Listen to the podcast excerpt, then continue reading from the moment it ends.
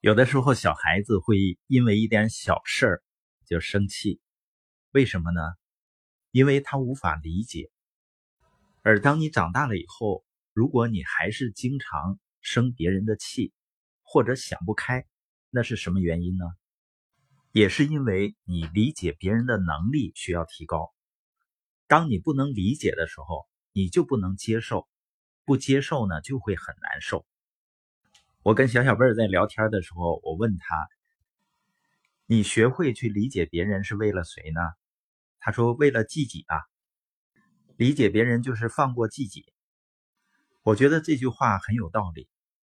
一个能更多的去理解别人的人，他的心里呢就不会装着对别人的愤怒、纠结，那自己心情舒畅了，是不？自己身体也好，心情也好。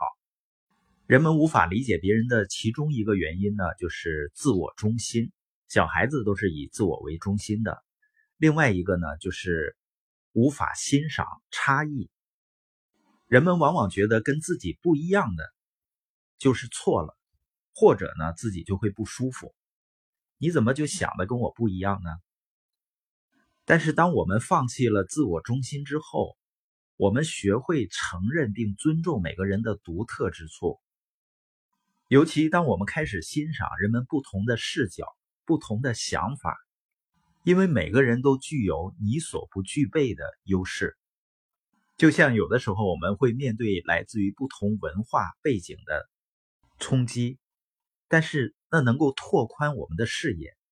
所以要经常把自己放在人们的角度去看待事情，这样我们就能更多的理解人们了。所以，如果你现在还在生某一个人的气，也许他真的做错了一些事情。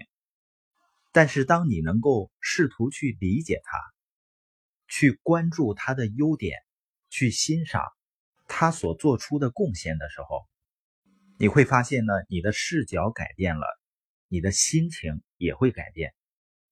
人生就是几十年，为什么要把关注点放在别人的缺点上呢？让自己心里也不舒服，要看到别人的价值和他的贡献，我们自己心里每天呢都会美美的。